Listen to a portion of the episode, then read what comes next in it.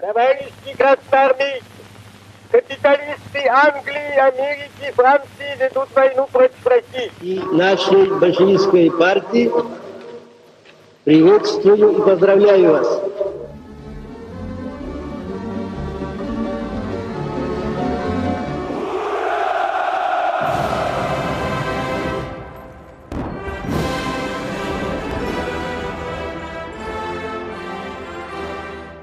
Rusya'dan Sevgiler'lerin 42. bölümüne hoş geldiniz. Her hafta olduğu gibi ne karşınızdayız. Bu hafta değerli bir konuğumuz var. Araştırmacı yazar Kenan Karabağ bizlerle. Hoş geldiniz.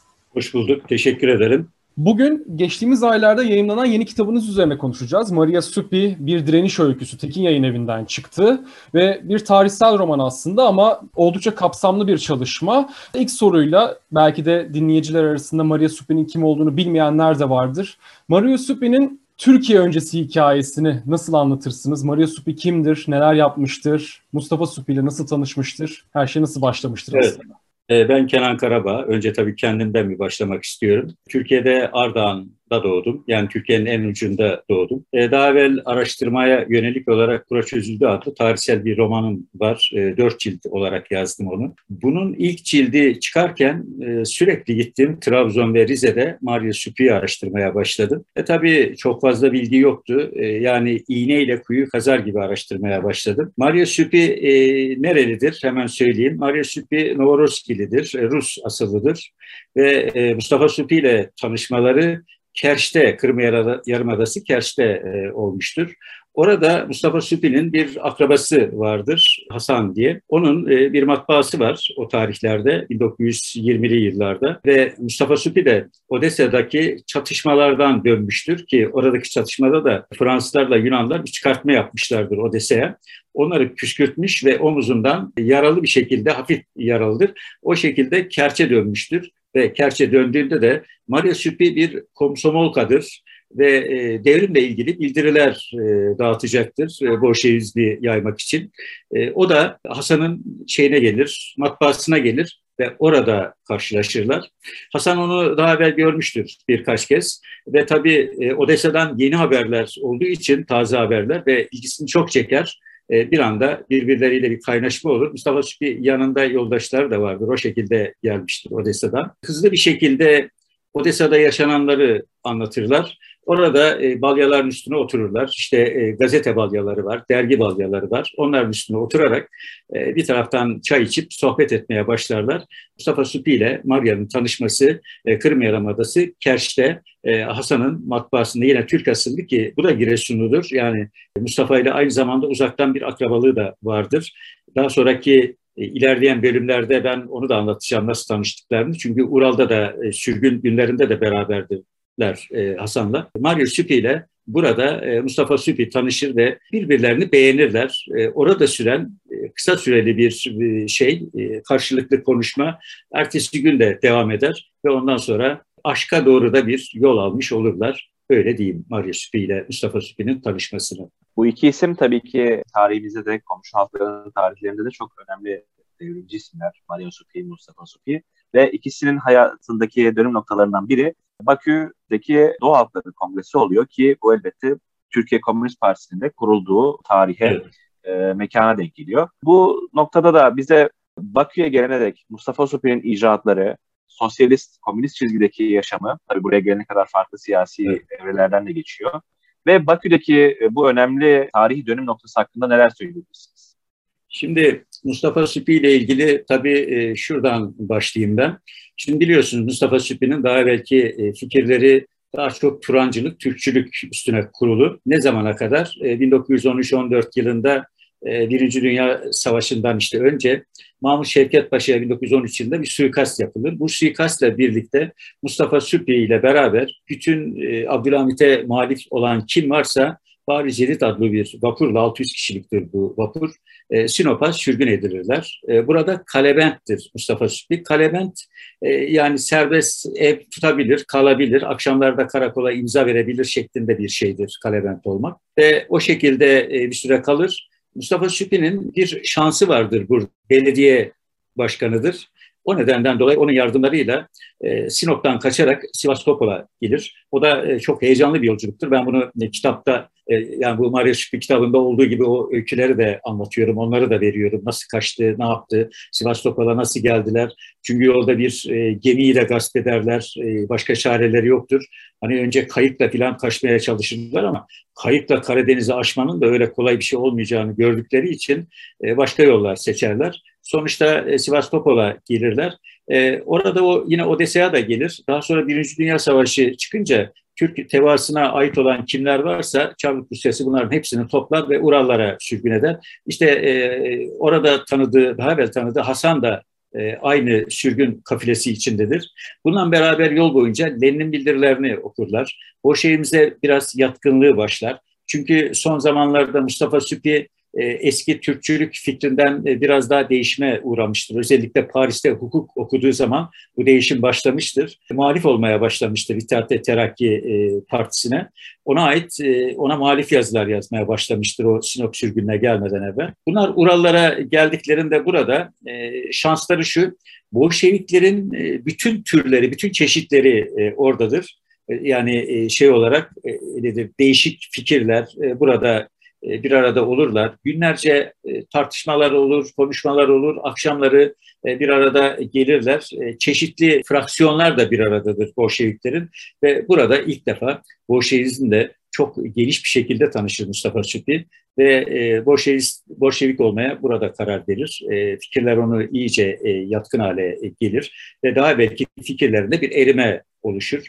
Burada e, daha sonra 1917 Ekim devrimi, Büyük Ekim devrimi olduktan sonra Moskova'ya gelir e, ki bu fikirleri devam etmektedir. E, çeşitli dergiler çıkarmaya başlar. Sonra Bakü'ye filan gelir. İşte e, bundan sonrasında burada yaptığı çalışmaların arkasından bu Odessa'ya geldiğinde o 1920'li yıllarda Mustafa Süpi, şeyle Mario Süpi ile tanışır ve ilk defa bir sözlenme yaparlar, söz keserler e, Kerst'te.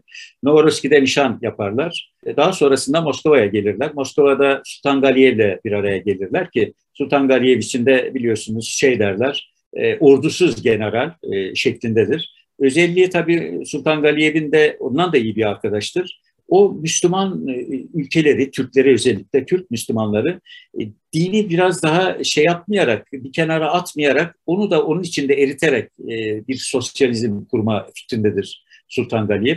Onun için de daha sonraki zamanlarda yine okuyanlar bilir, Stalin'le falan ters düşer. Daha sonraki zamanda tutuklanır, işte kurşuna dizilir. Ee, öyle de bir şey var e, Sultan Galiyev'in de. Moskova'da Sultan Galiyev bir ev tutar, tutmuştur onlar için. Orada bir süre kalırlar. Ee, burada da yine çeşitli görüşmeler falan yaparlar. Onun arkasından aslında Mustafa Sütü Bakü'ye gitmek ister. Fakat o sırada Bakü'de, Bakü'de henüz devrim olmamıştır. Taşkent'ten aldığı e, davetle e, o tarafa doğru gider. Yine orada çeşitli şeyler vardır. Toplantılar falan var. Oraya gelir. Mustafa Süpi, Maria Süpi ile birlikte burada yaklaşık 4-5 ay kadar kalırlar Taşkent civarında ve Bakü'ye devrim olduğu zaman gelirler. Mayıs'ın ilk günleridir ki e, işte 6 Mayıs'ta falan oluyor. Onlar da e, Mayıs'ın 10'u 15'i gibi Bakü'ye gelirler. Bakü'de e, işte daha sonraki zamanda Haziran gibi filan ilan edilir. Doğa Altları Kurultayı yapılması. Buna hazırlık başlar. O arada da Mustafa Süpi yine burada Yeni Dünya Dergisi'ni çıkartmaya devam eder. Değer çalışmaları filan olur. İşte teşkilatlanmayı filan yapar, fırkanın teşkilatlanmasını. E, çok geniş bir ağda meydana getirir o sırada. Birinci Doğa Halkları Kurultayı'na hazırlanır. Ve Birinci Doğa Halkları Kurultayı'nda e, gerçekten de önemli bir mesafe kat edildiğini görür. Burada işte Enver Paşa ile çekişmeleri falan var. Ben bunu kitapta yine olduğu gibi anlatıyorum. Orada Enver Paşa'nın nutkunu da veriyorum. Oradaki çekişmelerini falan da veriyorum ki o arada Mustafa Süpi'nin de şeyin pardon e, Mustafa Kemal'in de bir temsilci gönderdiği vardır e, Doğa Halkları Kurultayı'na. Onların bildirileri filan okunur. E, böylece bir internasyonalist Doğa Halkları Kurultayı renkli bir şekilde geçtikten hemen arkasında TKP ile ilk konuşulur. Mustafa Süpi'nin amacı tabii o ana kadar bir partileşme yok. Bütün o değişik komünist fikirleri bir arada toplayarak değişik partiler kurmak isteyenleri bir araya toplayarak ilk defa TKP orada kurulduğunu ilan eder ve ilan ettikten sonra da Anadolu'ya gelmek için bir fikir e, öne sürülür ki bu daha çok Mustafa Süpi Ete Necat'tan e, çıkar. E, düşünceleri şu, Niye Anadolu'ya geliyorlar? Ee, Anadolu'da bir kurtuluş savaşı var. Mustafa Kemal bir kurtuluş savaşı başlatmış. Her ne kadar e, birçoğu e, yani bunlara güvenmeyin e, Osmanlı paşaları orada size tuzaklar kurabilir deseler de Mustafa Süpi şöyle düş, e, bir şey öne sürer, fikir öne sürer. Eğer bugün biz gidip oradaki savaşa destek vermezsek yarın kentimizi hiçbir şekilde ifade edemeyiz. Onun için de mutlaka orada Kurtuluş Savaşı'na bir şekilde destek olmamız ve onların yanında bulunmamız lazım şeklinde hareket eder. E, aslında ondan evvel Mustafa Kemal'e mektuplar falan göndermiştir. O da gelin ya da gelmeyin diye net bir şey söylemiyor ama aslında söylediği farklı şeyler de var. E, diyor ki işte onlar da gelir meclisin sol tarafında aynen Fransız ihtilali gibi meclisin sol tarafında işte onlar da e, şeyi temsil ederler, işçileri, köylüleri temsil ederler şeklinde düşünür. Fakat daha sonra tabii Mustafa Kemal'in de bu tür düşüncelerde değişimleri olur. E, bunlar sonuçta Anadolu'ya gelme kararı merkez komite olarak verdiklerinde yola çıkarlar ve bildiğiniz gibi işte 18 e, Aralık gibi filan e, Kars'a ulaşırlar. Ben o Kars'a ulaşırken ki o sırada e, Medivani var, Rus sefiri. O da gelmekte Moskova'yı temsilen bunlarla beraber. O yolculuğu da veriyorum. Bakü'den yola çıkıyorlar, faytonlarla çıkıyorlar, Gümrüğe kadar geliyorlar. Yol boyunca işte çeşitli karşılamalar filan var. Gümrü'den Kars'a geçişleriyle Anadolu topraklarına ayak basıyorlar ve Anadolu topraklarına ayak basışlarıyla beraber Kazım Karabekir bunları Kars Garı'nda büyük bir törenle karşılıyor ve her akşam ziyafet veriyor. Onun için de çok umutlanıyorlar. Kabul edildiklerini varsayıyorlar ve Kazım Karabekir kendilerine e, ben sizin yanınıza birilerini katarak Ankara'ya göndermek niyetindeyim diyor. Herhalde başlangıçta da öyle bir niyet içinde görünüyordu Kazım Karabekir. Ancak daha sonra Ankara'dan gelen e, telgraf ve yazışmalarla durum tamamen değişir.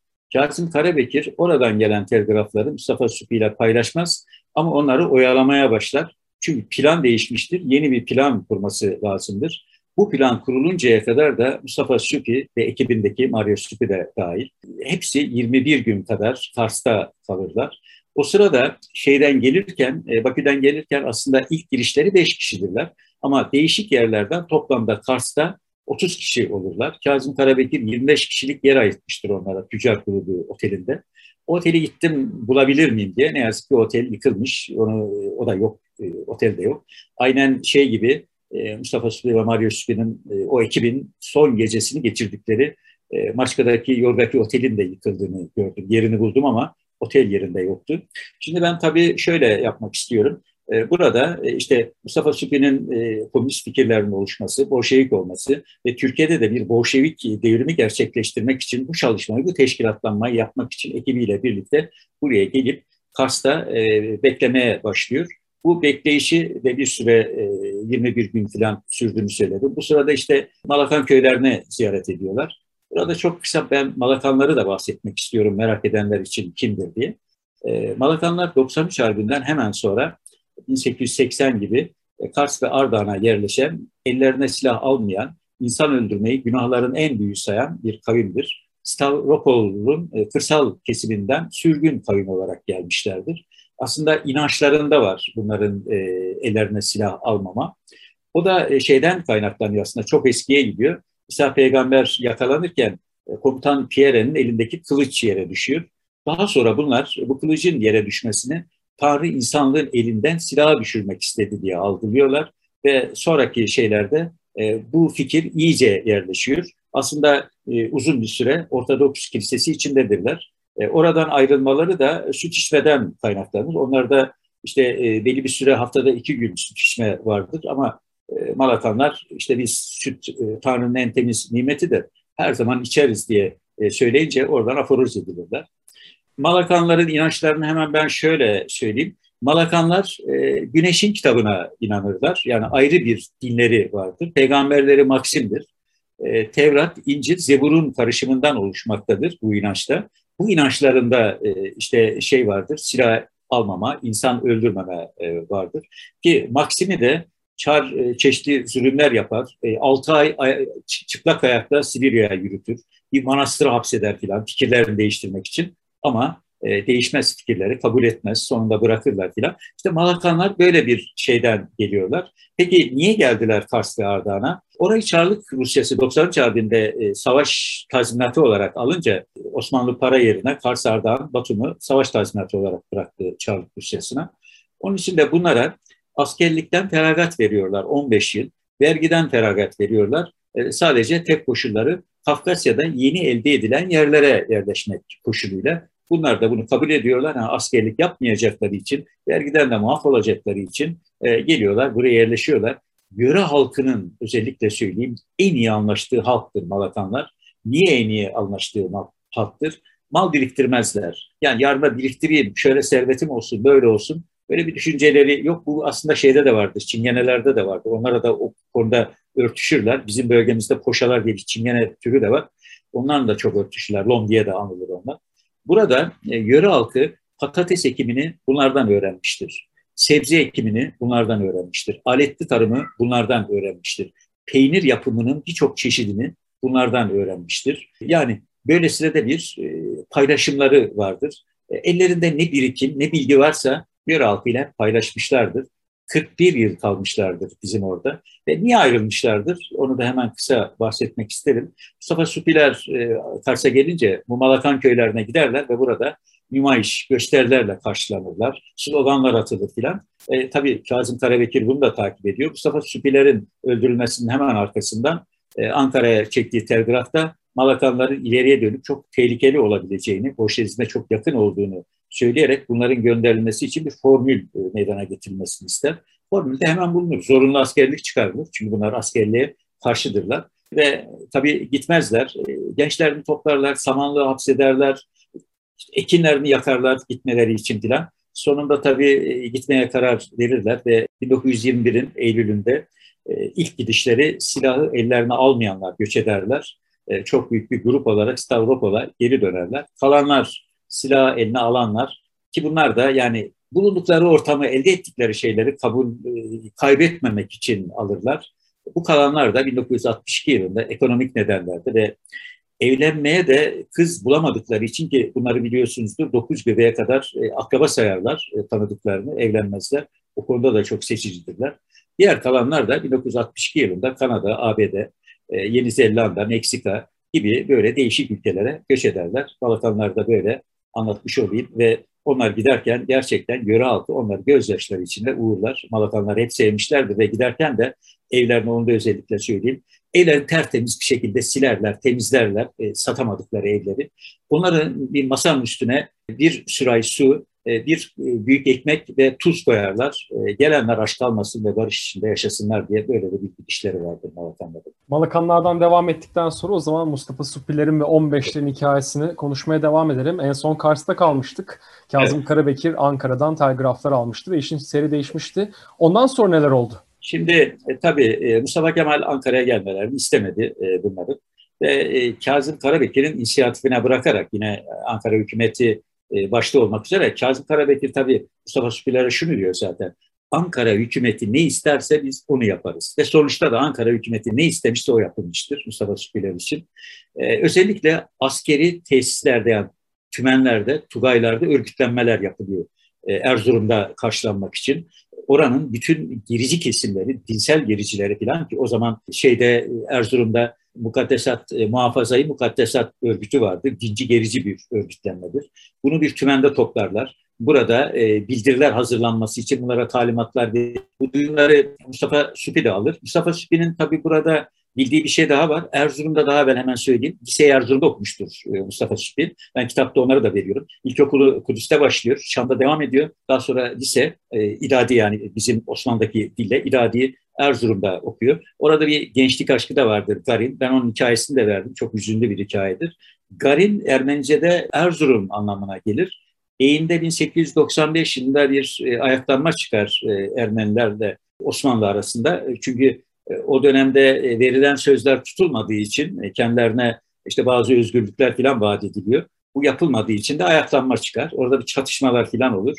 O çatışmaların arkasından Garin'in babası lider durumdadır. Onu öldürürler. E, işte bir dükkanı vardır, kasap dükkanı. O kasap dükkanında işte e, kitapları vardır. Çok okuyan da birisidir. E, gençler tarafından çok sevilen birisidir. Annesi e, hani dükkan da gitmesin elimizden diye kasap dükkanını korumak ister. E, işte onun kocasının silahını alarak yağmacılara direnmek ister. Garin de içeride saklanmıştır. Annesini vururlar. Garin de içeri girdiklerinde yağmacılar çok feci bir şekilde döverler. Ve yaklaşık iki sene Garin konuşamaz, dili tutulur. E, onu Erzurum'a gönderirler. Erzurum'da Sanasaryan Koleji'ne gelir. Sanasaryan Koleji'ni de hemen yine bilmeyenler için söyleyeyim. Erzurum kongrelerinin yapıldığı binadır Sanasaryan Koleji. Burada Ermeni yetim e, çocukları yatılı olarak kalmaktadır. E, değişik yerlerden buraya getiriyorlar. O zaman işte o Sanasaryan Koleji'ne e, değişik yerlerden de hani gelir olsun diye değirmen bırakılmıştır, dükkanlar vardır, yine İstanbul'dan da yardımlar falan vardır. Burada işte Garin gelir, Mustafa Süpi ile ilk tanışması burada olur. Birbirlerine aşık olurlar. Ancak Mustafa Süpi liseyi bitirdikten sonra tekrar tabii ben şeye döneceğim geriye ama bunu da e, oku, okuyucular, dinleyenler bilsin diye söylüyorum. Birbirlerine aşık olurlar. E, işte evde yaşadıklarını falan anlatır Garin. Çok hüzünlenir. Mustafa Süpi liseyi bitirdikten sonra ki pek iyi ile bitirir liseyi. E, hukuk için İstanbul'a gelince bu ilişki kopar. Garin e, mektuplaşmaları devam eder. Hatta Paris'e gittiğinde de devam eder. E, 1913'te e, Sinop'a sürgün edildiğinde de bir iki mektup yine alır. Ama daha sonra e, o Urallara geldiğinde filan bütün ilişki kaybolur. E, Mustafa Süpi e, bu Garin'den haber alamayınca Kars'a gelen birilerini oraya gönderir. Garin ne oldu diye. Çünkü o son mektubunda ben artık öğretmen oldum hedefi oydu zaten öğretmen olmak. Sanatsal Koleji'de öğretmen olur ve seni e, uğurladığın yerde bekliyorum diye mektup yazmıştır. O da söz vermiştir ona geleceğini. Haber alamayınca sonradan gidenler öğrenirler. 1915 yılında Sanasaryan Okulu'na bir saldırı olur. Erzurum halk kışkırtılmıştır. Sanasaryan Okulu'na saldırırlar. İçerideki öğrenciler ve öğretmenlerin hepsini öldürürler ve Garin de bu öldürülenler içinde olur. Binayda ateşe verirler. E, daha sonra tadilat olur e, Erzurum kongreleri için kullanmak üzere. İşte Mustafa Süpri bunları da bildiği için Erzurum üstünden gitmeyi istemez. Çünkü Erzurum'daki halk biraz da dinsel kışkırtmaya açık bir halk. E, Bitlis üstünden gitmeyi e, teklif ederler Ethem Nejat'la birlikte ama bir taraftan tabii şey planı kurmuştur Kazım Karabekir. Orada Erzurum valisi Deli Hamit de işin içindedir. İşte tümen komutanı da yine olayın içerisindedir. Ankara'yla sürekli mektuplaşmalar, telgraflar filan e, şey yapar, cereyan eder. Ben kitapta bunları da veriyorum, bu telgraflaşmaları da veriyorum. Ve burada e, özellikle Kazım Karabekir yani halkın da hissiyatını görmek için sizi Erzurum üstünden göndereceğim. Ama e, siz hani onlara biraz da şey yapıyor, bütün bunlardan korkuyorsanız o zaman sizi buradan geri göndereyim gibi bir çıkış yapıyor. Tabii aldıkları duyum üzerine heyet diyor ki o zaman biz iki parti halinde gidelim. İlk parti gitsin e, bir bakalım ne oluyor orada. Ondan sonra ikinci parti gitsin. Kazım Karabekir onu da kabul ediyor. Ama daha sonra diyor ki ben size e, güvence veriyorum. Kılınıza dokunulmayacak. Bir takım gösterilerde e, artık onu da sineye çekeceksiniz. Bir görün yani halkta sizin için ne düşünüyor diye. Sonunda hep birlikte gitmeye karar verirler ve Kars'tan bindikleri tren Sarıkamış'ta değişir. Sarıkamış'a kadar normal hat vardı. Sarıkamış'tan Erzurum'un Karabıyık, Aşkale yakınlarına köy.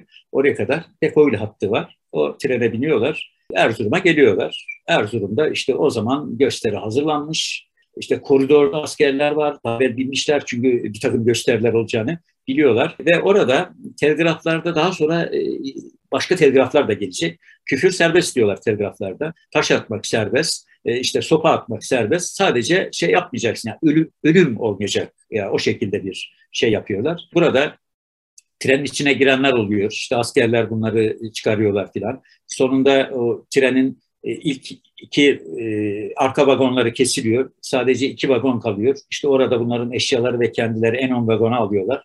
E, o şekilde gösteriler, sopalar, taşlar altında ki yaralananlar var o taşlardan filan. E, trenin de camları kırılıyor, içine kadar geliyor. Sonra bunlar oradan e, Karabıyık köyüne doğru geliyorlar. Karabıyık köyünde bir gece kalırlar. E, Karabıyık köyüne ben geldim. Nasıl bir köydür burası, neresidir? Yani ben tabii bu olayı Mario Süpi ve Mustafa Süpi'lerin Kars'tan itibaren adım adım takip ettim neler yaşadıklarını. Gün gün yazdım yani kitapta onların başına gelenler gün gün var. Hangi gün ne yaşadılar, neler yaşandı hepsi var. 10 yıllık bir uğraşmayla bunu elde ettim. Ve oradan bunlar Karabıyık köyüne geldiklerinde burada bir gece konaklıyorlar ve köylüler gerçekten çok iyi davranıyorlar bunlara. Çünkü o köyün de daha evvel bir hüzünlü bir aşk, aşk hikayesi var. Şimdi o geniş olacağı için burada anlatmayacağım. O hüzünlü aşk hikayesiyle böyle e, bıyıkları çok kara olan bir delikanlı ve bir işte İran Şahı'nın bir kızı e, onları e, Şah öldürttürüyor. Öldürttürdükten sonra da pişman oluyor. İşte aynı yere gömün diyorlar. Çocuğun Karabıyık'ından dolayı o köye Karabıyık köyü adı veriliyor. Bunu yaşadıkları için de geliyorlar diyorlar ki biz kendim, kendi kendimize söz verdik. Buraya kim gelirse ve yardıma ihtiyacı olan kim olursa biz onlara hep iyilik yapmak istiyoruz. Yüzbaşıyı da ikna ediyorlar. Yüzbaşı da diyor ki bana diyor telgraf geliyor. E, diyorlar ki taş atmak serbest, küfür etmek serbest. Yeter ki öldürmeyin. Yani darp da edebilirsiniz ama öldürmeyin. Bir taraftan da bunlara diyor yatak vermeyin, yer vermeyin. E mevsim kış. Geldikleri tarih e, Ocak ve Ocak içerisinde e, kış mevsimi o bölgede de yaklaşık eksi 25-30 derece bir soğuk var. Eskiden de kar tabii şimdiki gibi değil. 2 metre kar oluyor o zamanlar ve dağa çıkacaklar bunlar. Kop dağlarını falan açacaklar. Öyle gidecekler. Onun için de yüzbaşı diyor ki hem bu telgrafları gönderiyorlar hem de diyorlar ki bunları sağ salim getirin. E bunlara diyor biz yatak vermezsek, yer vermesi zaten donarlar sabah. Yani böyle de bir handikap var. E, onun için de askerler kendi inisiyatiflerini de kullanıyorlar. Bunları sürekli jandarma kontrolü altında geliyorlar. Yani bir muhasara altı, bir tutuklu sevkiyatı gibi düşünün. Bunlar e, hani e, tebliğ edilmemiş tutuklu halindeler ve askerin kontrolü altında hareket ediyorlar. Orada işte derme çatma bir evde kalıyorlar. Ee, orada işte bir soba yakılıyor filan. Ee, muhtar yemek getiriyor bunlara bir şeyler yapıyor. Bir gece orada kalıp ondan sonra kızaklarla yola devam edecekler. Çünkü başka türlü araç yok. Askerler işte kamyon filan istiyorlar ama kamyon da o zamanda o karlı e, bir şeyde kamyonla gitmek falan mümkün değil. Ancak kızaklarla bir gidiş var. O gidişi de 1916 yılında Rusların yaptığı, e, Rus hakimiyeti zamanında Rusların yaptığı yolu takip ederek gidiyorlar. Onları da ben tabii gün gün anlatacağım ama öncelikle Erzurum'da böyle bir olay yaşandı. Erzurum'da yoğun bir saldırıya uğradı. Bunlarla ilgili henüz tam karar verilmiş değil. Kararın şeyini de anlatacağım ben. Ne zaman verildi bunların infaz kararı onu da anlatacağım. E, ama Erzurum'da böylesine yoğun bir e, saldırıya uğradılar, darp edildiler. İlk defa ölümle yüz yüze geldiler ve sonra Karabıyık köyüne geldiklerinde e, bunu da tartıştılar. Bundan sonra nelerle karşılaşabiliriz? Çünkü artık onların inisiyatifinden çıkmış oldu. Trabzon'a doğru bir gidiş başlayacak. E, bu arada tabii içlerinde e, kaçanlar oldu. İşte Ankara hükümetinin ajanları var, başkaları var. Sayıları sürekli düşüyor. E, Karabıyık köyüne geldiklerinde sayıları 18'dir. 30 kişiyle başladıkları yolculuktan 12 kişi yolda terk etmiştir onları. Bunları da konuşmak istemez 18 kişi kalmışlardı. Sonra sayıları e, biraz daha düşecektir. Erzurum'da bu şekilde anlatmış olayım. Sonra diğer bölüme geçeceğim ve gün gün onları da biraz anlatmak istiyorum. Kenan Bey tabii bu Türkiye tarihi için oldukça dramatik hikayeyi sizden dinlemek çok daha farklı bir hava katıyor. Gayet sürükleyici. Hı hı. Ve bütün detayları temas ederek anlatıyorsunuz. En son Erzurum'da kalmıştık. Evet. Bu 15'lerin trajik hikayesini son bulacağı e, Karadeniz limanına kadar e, tekrar sizden dinleyelim lütfen. Evet, şimdi Erzurum Karabıyık köyünde kaldılar. En son orada kaldık. Ki burada e, köyler çok iyi davrandılar ve giderken de bunlara yiyecek verdiler. Yine yüzbaşı tepsiler içinde getirilmiş yiyecekler var. Bu nedir dedi. E, bizim köyümüzün böyle bir adeti var. Biz zorda kalan herkese yardım etmek isteriz. Askerler de dahil, e, bu e, burada kalan yabancılar da dahil. Hepsine biz e, bunları vermek isteriz. Alırlar, e, yiyecekle falan bunları uğurlarlar ve e, daha sonra maden anlarına doğru yola çıkarlar. Ve tabii yol boyunca onlardan siyasi bir adım öndedir. Bütün köyler örgütlenmiştir, bütün ilçeler örgütlenmiştir ve her birinden gösterilerle karşılanırlar. Maden anlarına geldiklerinde orada bir gösteri daha başlar. E, karlı kış kızaklarla gidiyorlar. Ellerinde sopalar, taşlar, öfkeli insanlar üstlerine saldırıyor. Askerler havaya ateş açıyor Yani öldürmeye müsait, müsaade etmiyorlar. Etseler linç edecekler yani ona hazır bir şekildeler. Müsaade etmedikleri için sadece gösteri, taş, sopa, darp halinde maden hanlarına da giremeden çıkıyorlar. Şehrin maden hanları diye bir e, ilçe var. Oraya girmeden bu sefer Bayburt'a doğru yola çıkıyorlar. E, tabii Mustafa Süpi'nin yanında Kurtuluş Savaşı'na verilmek üzere de miktarlı bir şekilde altın vardır. E, yine partinin parasının da büyük bir bölümünü yanına almıştır. İşte Ankara'da teşkilat kurmayı planlıyor. Orada harcamayı filan planlıyor. O vardır. Mario Süpi'nin de özel eşyaları vardır. Yani çeyiz e, diyebileceğimiz özel eşyaları vardır bir bavulunda. Kendi işte e, elbiseleri filan vardır. E, yüzbaşı yine yanına gelerek e, burada diyor kalacağız. Size de para var. Koyun alacağız buradan. İşte bunlar kesecek, bize yemek yapacaklar falan filan. E, işte üç altın alıyor onlardan. E, orada bir köyler hazırlıyor filan, yiyorlar. Ertesi gün yola çıkamıyorlar kar fırtınasından dolayı artık dağlara doğru tırmanma halindedirler. Bir, bir taraftan da soğukla savaşacaklar ki öyle oluyor yol boyunca soğukla da savaşıyorlar. İnsanlarımız yani oradan oraya gittiler, buradan buraya gittiler diye düşünüyor ama kış ayrı bir şeydir. Ona karşı da savaş vermek durumundasınız.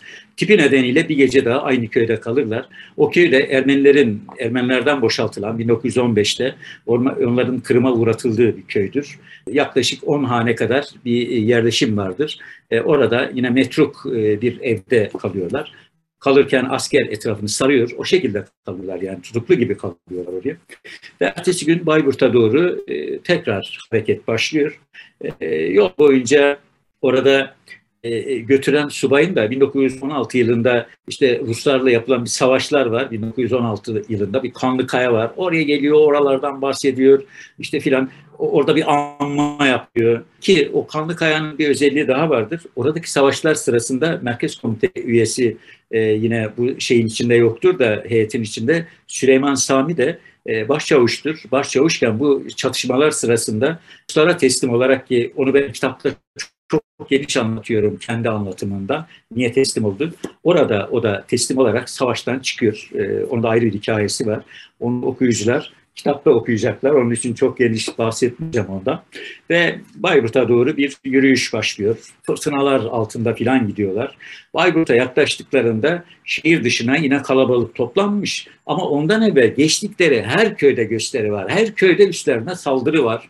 Dinsizler, imansızlar, Allahsızlar şeklinde öyle bir dolduruşa getirmişler ki insanları ve hareket halinde e, onları bir daha size göstermeyecekler. Malınız, mülkünüz ne varsa el koyacaklar.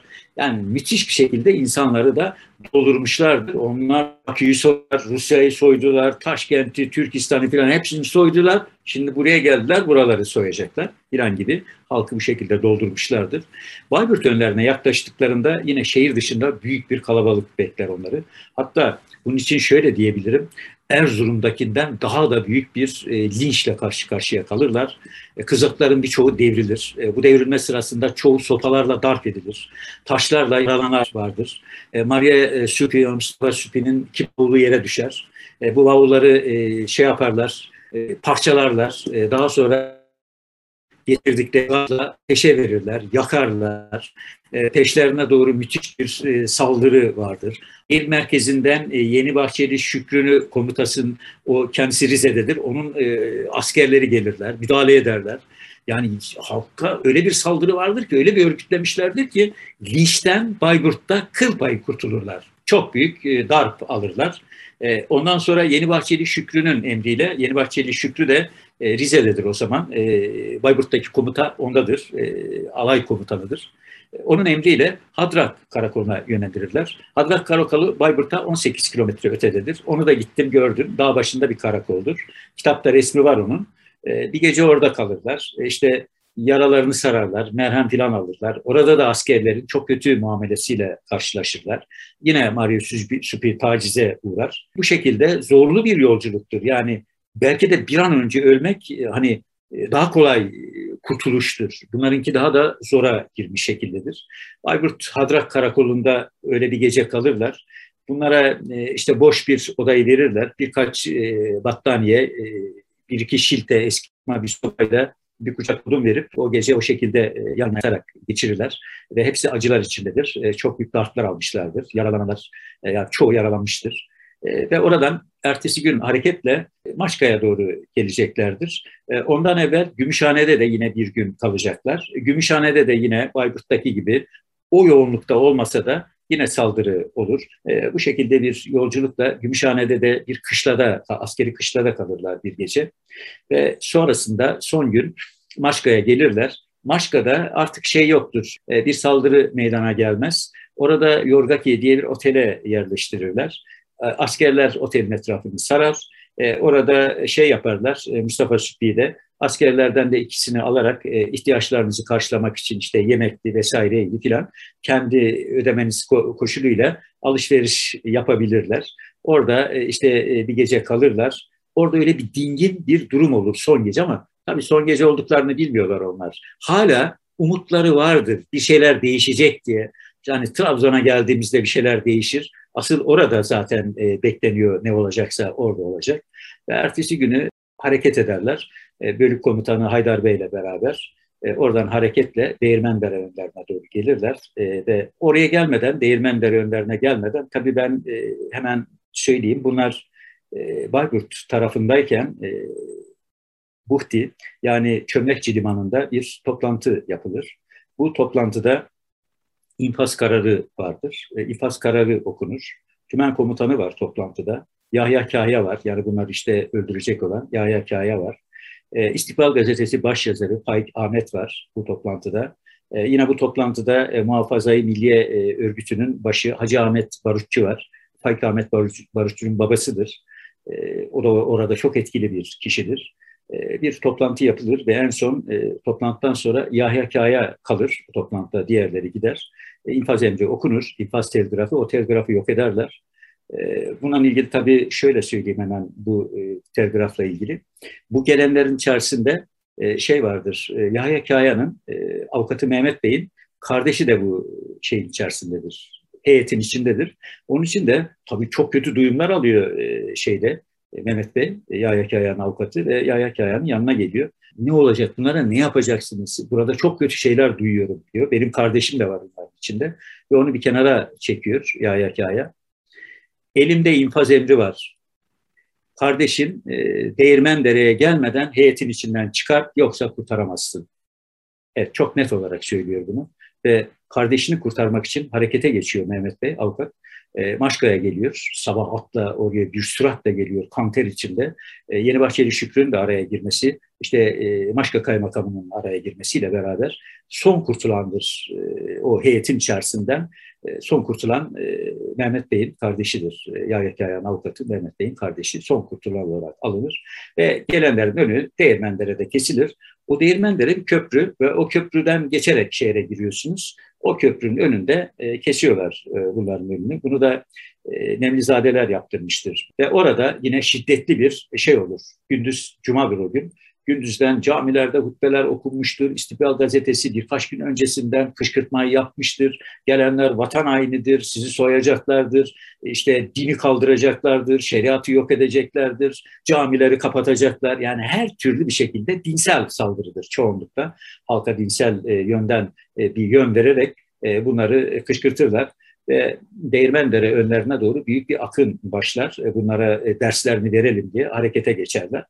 E, hatta e, zabıta bile devreye girer, polis de devreye girer. Dükkanların çoğu kapatılır, zorla kapatılır. Halk zorla Değirmendere'ye yönlendirilir ve orada o kalabalık da e, bekler. E, sabahtan beri gelirler. E, Mustafa Sütü ve ekibi saat 5-5.30 gibi gelir akşamüstü. Hafiften bir karanlık başlamıştır ve yine çok az bir yağmurlu bir havadır.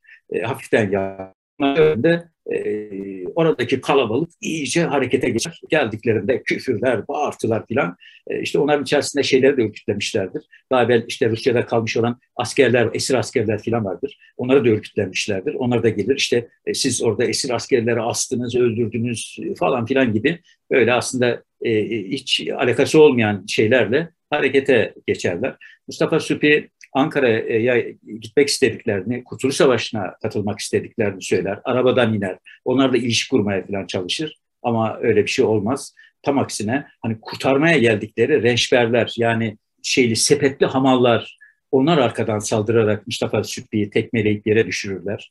E, gözlüğü kırılır, e, üstü başı çamur olur. E, tekrar askerler havaya ateş açar, e, büyük kargaşa olur filan. Mustafa Süpi yeniden e, şeye biner, e, arabaya biner. Ethem Necat inmek ister arabadan, ona müsaade etmezler filan.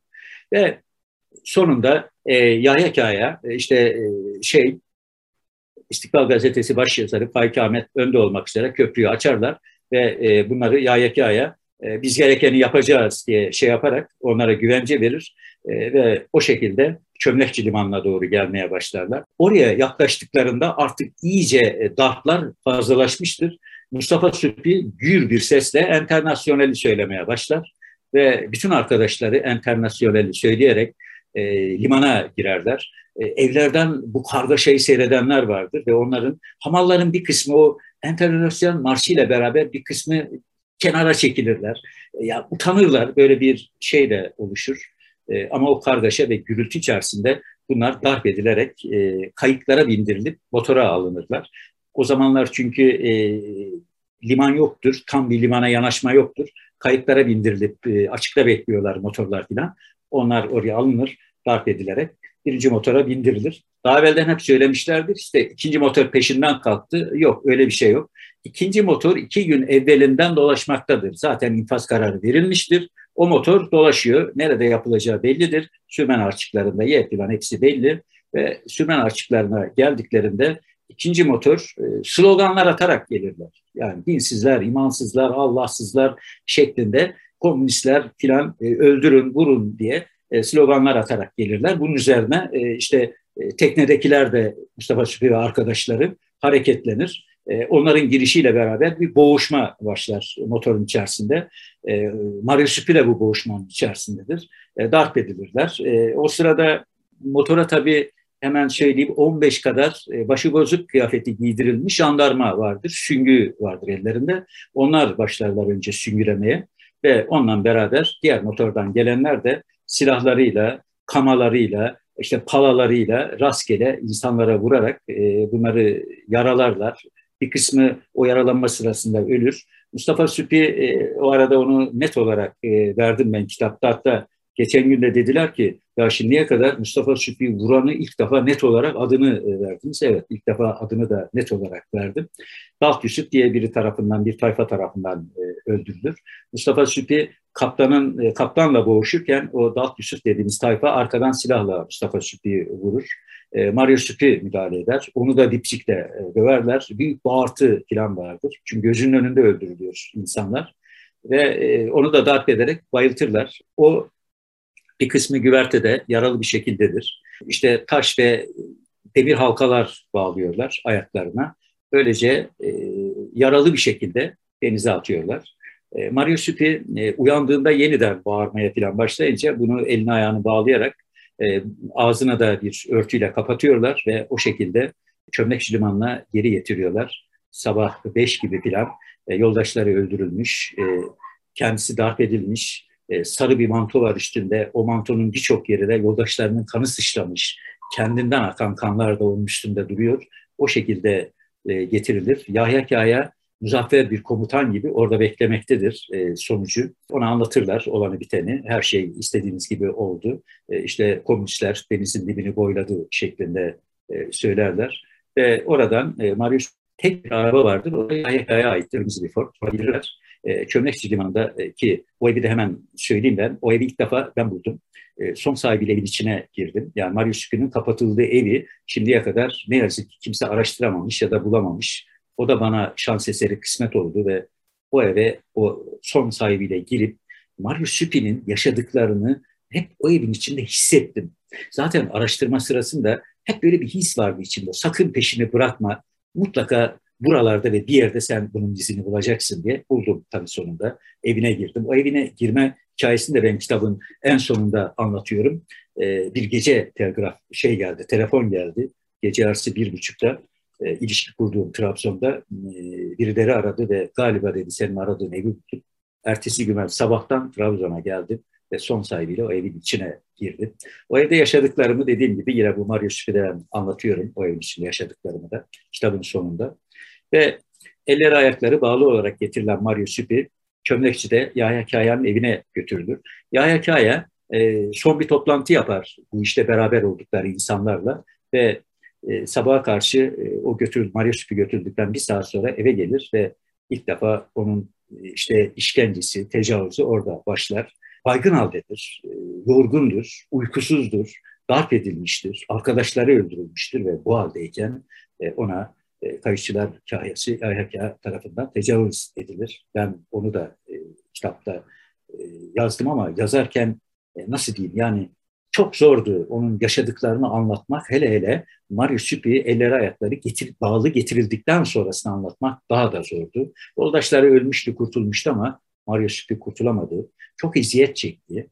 E, ve tabii bunların öldürüldüğü filan Bakü'de nasıl duyuldu? Nisan'da filan duyuldu. Yani daha evvelde duyulamadı. Ancak Ocak, Şubat, Mart yani iki, iki buçuk ay geçtikten sonra ilk beş kişinin öldürüldüğü duyuldu. Daha sonra diğerlerinin de öldürüldüğü falan duyuldu. Annesi Valeria, babası savaşta ölmüştür, iç savaş sırasında Mario Süpi'nin. Bir tek annesi vardır. O e, izini takip etmek için Batum'a kadar gelir. Anadolu'ya gelmek istiyor. Meclisin önünde ilk defa oturma eylemi yapmak istiyor. Kızından bir haber almak istiyor. Mustafa Kemal'e bir mektubu var. Onu da ben kitapta verdim ama cevap alamadı. Batum'da da ne yapsa içeri almadılar. Eğer alsalardı Büyük Millet Meclisi önüne gelecek ve kızından bir haber alıncaya kadar orada oturma eylemi yapacaktı. Bu da e, önemli bir şeydi ama başaramadı. Geldiğinde aslında Mario Rize'deydi, haydutların elindeydi. Çok yakındı ona Batum'la Rize bir saatlik bir yol. E, o kadar yaklaşmıştı kızın ama başına gelenleri tabii bilemedi. Şimdi Yahya Kaya tabii e, daha sonra e, Büyük Millet Meclisi tarafından hırsızlıkla suçlanır. E, gümrüklerde yolsuzlukla suçlanır. Bunun için bir tahkikat heyeti gelir. E, ya ya ya oraya kaçar, buraya kaçar filan. Sivas'ta yargılanır. E, köylüsüdür hakim, berat ettirildi filan ama daha sonra e, oraya gelen General Sami Samit'in peşini bırakmaz. Hatta bir ara e, Rus tabiyetine e, sahip bir kadını alıkoymuşsunuz. Derhal serbest bırakın diye bunu haber gönderir. Kazım Karabekir devreye girer. Sen bu işe karışma diye. Yani bu başından beri böyle bir e, bilinen bir şeydir. Mario Süpi'nin kapatıldığı evi vali bilmektedir. Emniyet bilmektedir. Ankara hükümeti bilmektedir. Hepsi biliyor. Yani bilgisiz bir şey olmamıştır. Hepsi nerede ne olduğunu biliyorlar. Ve Yahya Kaya ile ilgili tabii çanlar ileriye dönük e, hızlanıyor. Ve Yahya Kaya sonunda çok sıkıştırıyorlar. Bundan ilgili mesela Trabzon milletvekili Ali Şükrü de mecliste konuşuyor. İşte Mustafa, Mustafa Süpiler'in öldürülmesiyle ilgili bazı e, açıklamalar falan yapıyor. Bunun üzerine Yahya Kaya'nın üstüne daha fazla geliyorlar. Ve onun söylediği bir söz var. Yine herkes bunu bilir. Çok daha üstüme gelirlerse ne var ne yok hepsini ifşa ederim. Bu söz söyledikten 20 gün sonra Mustafa Kemal'in muhafız alay komutanı İsmail Hakkı Tekçe tarafından Trabzon'da soğuk su tabir edilen Atatürk'ün de köşkünün bulunduğu orada Polite mevki diye bir yer var. Orada 9 kurşunla öldürülür. Kendisi e, arkası koltuğunda oturan e, oğluna mızıka dersi vermek için gelen Sivas'tan gelen bir mızıka öğretmeni var o ve bir de şoförü öldürülür. Bir tek oğlu kurtulur. O yan kapıdan atlayarak kaçmıştır. Tek o kurtulur. Üç kişi ölür. Yani önemli olan şudur. Mustafa Süpi'leri öldüren siyasi erk e, ben konuşacağım, konuşurum dediği için e, Yahya Kaya'yı da e, infaz etmiştir. Yahya Kaya bir ara Faik Barutçu ile bir araya geliyorlar ve ben diyor açıklamalarda bulunacağım. E, Ahmet Barutçu bir süre beklemesini istiyor. Ben diyor bir mektup yazacağım. Bir bakalım bir cevap gelsin. Ona göre eğer olmazsa da e, Faik Ahmet'e sen beyanatını verirsin. Ama ona o fırsatı vermiyorlar ve 20 gün sonra Mustafa Kemal'in muhafız alay komutanı İsmail Hakkı Tekçevi'ni öldürüyor. Öldürdüğünü de 1972 yılında Günaydın gazetesinde ben öldürdüm diye itiraf ediyor. Onun için kesin olarak belgeli bir e, durumu var. Ve Yahya Kaya bu sırada e, kaçarken hani e, Büyük Millet Meclisi geldi, Takat Komisyonu falan kuruluyor. Oradan oraya kaçıyor. Defterleri bir gece dolduruyorlar. Hacı Ahmet Barutçu'yla yine tutmuyor hesaplar falan. E, bunun üzerine Sami Sabit orayı basıyor, burayı basıyor. Kardeşlerini toplatıyor, çırılçıplak soydurtturuyor, dövdürttürüyor falan. Böyle bir şeyler de var. Bunun üzerine haber gönderiyor korumasına. Mario Süpi'yi diyor e, Ragıp Nemizade'ye götürün yoksa e, şey Sami Sabit baskınlar sırasında Mario Süpi'yi bulacak. Onun için bulunmaması için götürüyor. Aslında e, ben tabii en sonunda söyleyecektim onu ama bunu da tabii söyleyeyim. Mario Süpi birçok şey bildiği için bunu zaten canlı tutmaları mümkün değil. En de sonunda öldürülecektir. Çünkü hepsini biliyor, bütün olayları biliyor. Bunun yani Rus konsolosluğuna sığınması, Rusya'ya gitmesi ve bütün bunları açıklaması çok büyük yankı uyandıracağı için zaten bunu sağ olarak bırakmaları mümkün değildi. Ve kaldığı süre içerisinde dışarıya hiç bırakmıyorlar. Sürekli hapis halindedir. Pencerelere demirler taktırıyorlar ve o şekilde tutuyorlar Paris Süpi'yi. Ragıp Nemlizade'ye veriyorlar. Namık Ragıp Nemlizade'de de 6 ay kadar kalıyor. Burada e, Ragıp Nemlizade ölünce ki orası da 42 odalı bir konaktır. Bayağı büyük, üç katlı bir konaktır. Oraya da gittim, gördüm. Sonra ailesi, Nemlizade'nin ailesi çok zengindir. Mısır'a kadar ürün sevk eder gemilerde öyle de bir ticaretle uğraşıyorlar. Geri almasını ister Yahya Kaya'nın. Yahya Kaya bunu geri alır. Ölmeden evveldir bunlar. Yahya Kaya bunu geri alır. Ama Yahya Kaya'nın da ailesi duymuştur bir sürü şey istemiyor. Bunun üzerine e, Rizeli Kabadayı tabir edilen e, bugünün deyimiyle haydut diyebileceğimiz insanlara teslim ediliyor. E, bir motor geliyor, bunu alıyor ve Rize'de Fener Mahallesi diye tabir edilen o evde yıkılmış, üç katlı bir ev, ahşap bir ev, orayı da gittim gördüm, o evde yıkılmış. Orada bir eve hapsediyorlar ve bunlar gündüz soyguna çıkıyorlar. İşte o evi basıyorlar, bu evi basıyorlar, soyuyorlar ve Rize'nin o zamanki hali soyguncular çok yoğun. Bunların içerisinde en ünlü soyguncu da e, Ekşioğlu Yakup'tur. Ekşioğulları bildiğiniz işte e, inşaat inşaat yapan müteahhit falan. E, bunların da e, daha çok zenginleşmesi o dönemdeki bu ev soygunları, Ermenilerin, Rumların, Türklerin zengin olan bütün evleri soymuşlardır. Çok büyük bunlara karşı tepki oluşmuştur. Devlet geldiğinde İspir'e kaçmışlardır Erzurum'un İspir ilçesine falan. Orası saplanmaya çok müsaittir. Ki devlet zaten şeydir, zaman zaman bunlarla anlaşır bu haydutlarla. Onlardan birlik alır. Ki özellikle 1915'te kullanmıştır bu birlikleri. Onları alır, bunlara da hayta birlikleri adı veriliyor. Dolayısıyla devlet bu haydutlarla bu tür bir ilişkiye girince zaten onları zapt etmeleri mümkün değil. Yani e, şöyle de düşünebilirsiniz, bugünün mafyası gibi düşünün. O zaman da kabadayı eşkıya şeklinde bu mafya örgütlenmiş e, ve bunlara teslim edilir. E, bunlar tarafından da çok büyük iziyet görür, tecavüze uğrar e, ve e, bir gün e, Mario Süpi e, içerideki diğer kadınların da direnmesini, bunlara teslim olmamasını, bu aydutların önünde baş eğmemelerini ister. E, çünkü şey diyorlar yani ortaya çık oyna oynatacaklar insan kadınları, tecavüz edecekler, alem yapacaklar, silahlar ellerinde ikide bir dışarıya camlardan ateş ediyorlar filan. Öyle bir yerde kalıyor en son ve burada başkaldırısıyla beraber burada öldürüyorlar Mario Süpi'yi. Onun detaylarını da yine dediğim gibi burada okuyacaksınız. Evet Mario Süpi'nin hüzünlü bir hikayesi var. Ve ben 10 yıl süren bir araştırmayla bu hüzünlü hikayenin detaylarına ulaştım. E, adeta başta da dediğim gibi iğneyle kuyuyu kazarak e, Mario Süpi'yi ilk defa roman olabilecek bir hale getirdim. Onun için de bunu e, en azından bir kadına yapılanları e, öğrenmek ve o dönemde de Mario Süpi'nin de direncini her zaman direndi. Şu lafı vardı onun, e, size asla teslim olmayacağım ve teslim olmadı. Öldü ama teslim olmadı. Anlattıklarınız evet. isim isim vererek oldukça ayrıntılı bilgileri ve aslında iddiaları da kapsayan evet bir süreç. Burada şunu sormak istiyoruz. İzlediğiniz yöntemi hem adım adım gezdiniz, karış karış dolaştım diyorsunuz. Hem bunu soracağız hem de belgelere nasıl ulaştınız? Bu belgelerin hepsi kitapta mevcut mu? Bunu sormak istiyoruz son soru olarak. Şimdi bir hazine var ortada ama yakmışlar telgrafı. Şimdi nasıl ulaşabildim? 10 yıllık bir çalışmayla ben dediğim gibi önceki romanında da 19 e, yıllık bir çalışma yaptım ve Kafkasya'da yaşananları anlattım 1900'lü yıllarda. Sözlü tarih yöntemini kullandım. Yaşlılarla daha çok görüştüm. Onlar daha çok babalarından öğrendiklerini bana anlattılar. Mesela bir tanesi dedi ki e, şey çok yakındı. Yahya Kaya'nın evi sahile çok yakındı. Büyük bir ses, bir kargaşa, bir kadının bağırtıları vardı. Babam dışarı çıkmış kayıkların arasında saklanarak orada ne var diye bakmış. Ma Mario Süpi Ragıp Memnizade'ye götürülürken bağırtıları ve direnişi var. O kadını bir kadın gördüm diyor. E, siyah saçlı böyle e, şeydi orta boyda e, iki kişi koluna girmiş zorla götürüyordu falan.